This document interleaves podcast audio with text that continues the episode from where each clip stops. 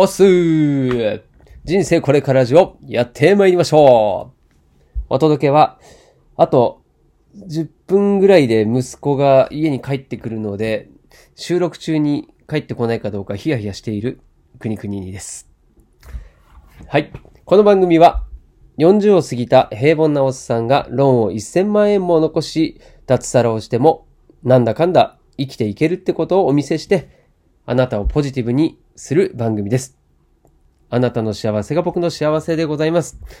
感想やいいね、フォローが僕の大きな励み、そして僕をポジティブにしてくれますんで、ぜひともお願いいたします。はい、ということでですね、今回のテーマ、ちょっと一回では終わりきらないかなというテーマになっておりまして、えー、不安についての話です。はい。で、これね、以前、うんと、いつぐらいだったかな？うん、ちょっと覚えてないな。覚えてないんですけれども、以前ですね、ある本を読み、そして、えっ、ー、と、アマゾンのですね、オーディブルというこう耳で聞く本ですね。はい。耳で聞く本。はい。これが本当便利で、まあなんだろう、筋トラ、筋トラ筋トレ、筋トレしてる時とかにもですね、まあこれ聞きながらとやっているんですけれども、まあ、その聞いてる中でですね、ちょうどこの不安についての話の本があって、えっ、ー、とね、デール・カーネギーさんの著書の、えっ、ー、とですね、道は開けるっていう本でした。確か名前がそんな名前だったと思うんですけれども、まあ、その本、なんかね、あそう、その本の他にも、確か有名な本、こう、人を動かすみたいな。そんなね、タイトルの本あったと思うんですけど、はい。まあ、その本書いてる方と一緒ですね。まあ、その、えー、道は開けるという本これがまさにですね、その不安との、なんていうのかな、こう、戦い方、向き合い方、付き合い方。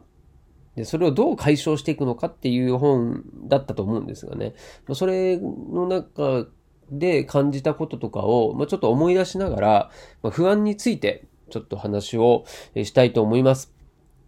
まあ、不安になった時に、まやるべきことということでですね、題名をつけたんですけれども、まあ、これ、まず、そうですね、その結論を先に言うとですね、うんまあ、不安を感じるとき、いや、なんとなく不安なときって誰でもあると思うんですけれども、これ当然なんですよね。うん。生きていく上で不安なんかなんもねえっていう人っていう方が珍しいですよね。うん。まあ、逆にそういう人は、このことをしっかりしてる人だと思うんですけれども、はい。なんで結論、先に一言で言って、一言でね、言ってしまうと、今に全集中するってことですね。はい。こうめっちゃ今風に言っちゃいましたけども。はい。よく、あの、僕も言うんですけど、こう、今を生きるというふうに言ったりとかね、するんですよ。はい。で今、この時を大切にみたいな話よく聞くじゃないですか。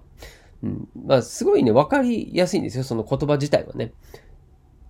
今この一瞬を大切にせずして、生きてる意味があるのかみたいなことはね、やっぱりありますよね。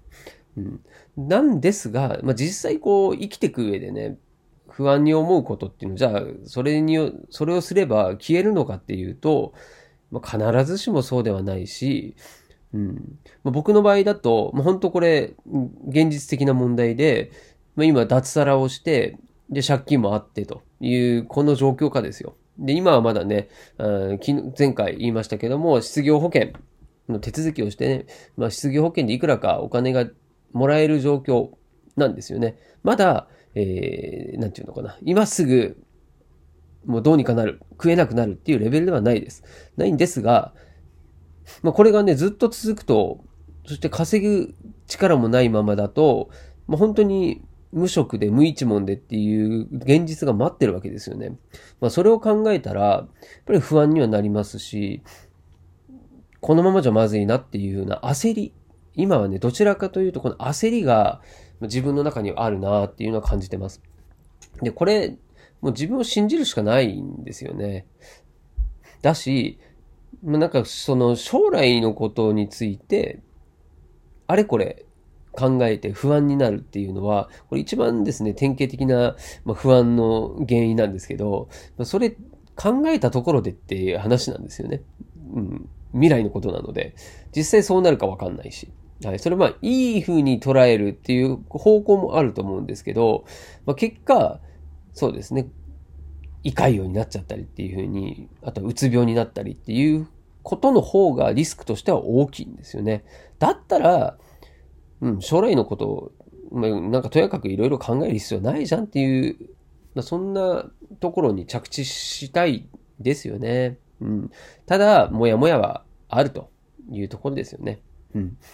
まあ、それがですね、まあ、これ、今未来の話しましたけれども、まあ、過去の話も同じです。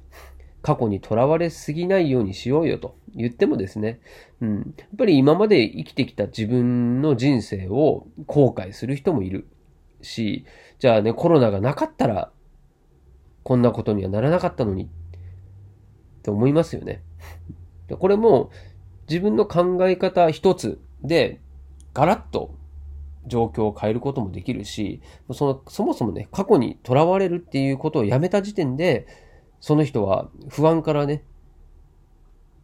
いわゆる解放される状態になるわけですよ。これが大事だなと思いますんで。なんでね、まあ、この今に全集中するっていうことは、まあ、過去にも未来にもとらわれず、今を生きようよっていう、まあ、そのメッセージだというふうに自分は思ってますし、まあ、そんなことを、その道は開けるっていう本にも、うん、書いてあったと思います。はい。なので、まあ、そうですね。まあ、今回、その道は開けるの中でも、なんか言ってたなってことをちょっと今思い出してるんですけども、確かね、こう、不安に感じていることは、こう、今やっていることについてなのか、あと、ま、将来のことについてか、過去についてのことなのかっていうところが、まあ、結果ね、あの、よく分かってない状態が不安の状態なんですよ。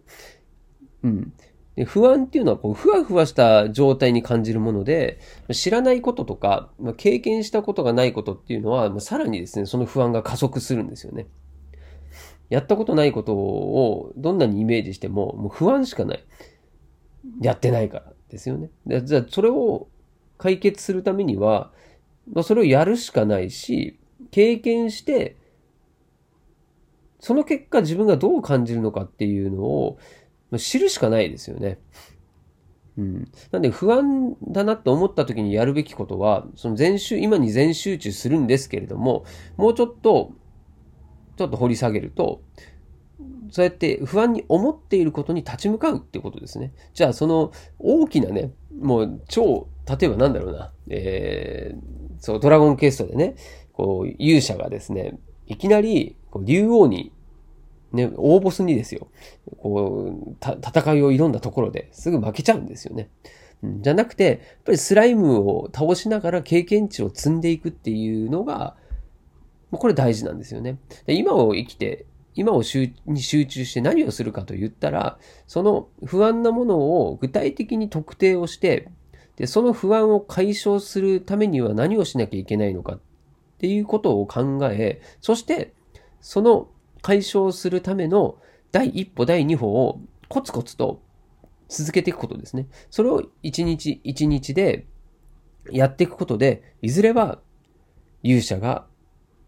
魔王を倒すことができるっていう、そういうストーリーになっていくと思うので、まずはね、このふわふわした状態っていうのをから抜け出さなきゃいけないってことですね。もうこのふわふわ不安ふわふわ不安いいな。ちょっとすいません。ふわふわ不安が大事ですね。この、あ、大事じゃない。ふわふわ不安に立ち向かうための手段がコツコツですよ。もうふわふわはコツコツで倒すっていう、もう自分で言って、自分で笑ってるってね。いや、素晴らしい。はい。まあそういうね、えっと、不安に対しての立ち向かい方、付き合い方っていうのをまずは提唱したいというふうに思っております。はい。まあ、ちょっとね、次回は、うん、なんだろう、その本、もうちょっとあの、読みます。読みます。ちょっと、あの、なんだ、振り返りもできます。はい。それで、え具体的に内容をもうちょっと、えお話ししてですね、うん。まあ、僕と同じように、うん、まあ、ずっとじゃないんですけどね、うん、やっぱりこう不安に思ったり、ちょっとこう落ちる時があるんですよ。はい。もうすぐね、今、今この時を全集中っていう持ちこたえるんですけれども、はい。で、持ちこたえ、持ちこたえたときは、なんでさっき悩んでたんだろうって思うようなレベルなのでね、はい。次回もこの話の続きをしたいと思います。ではまた。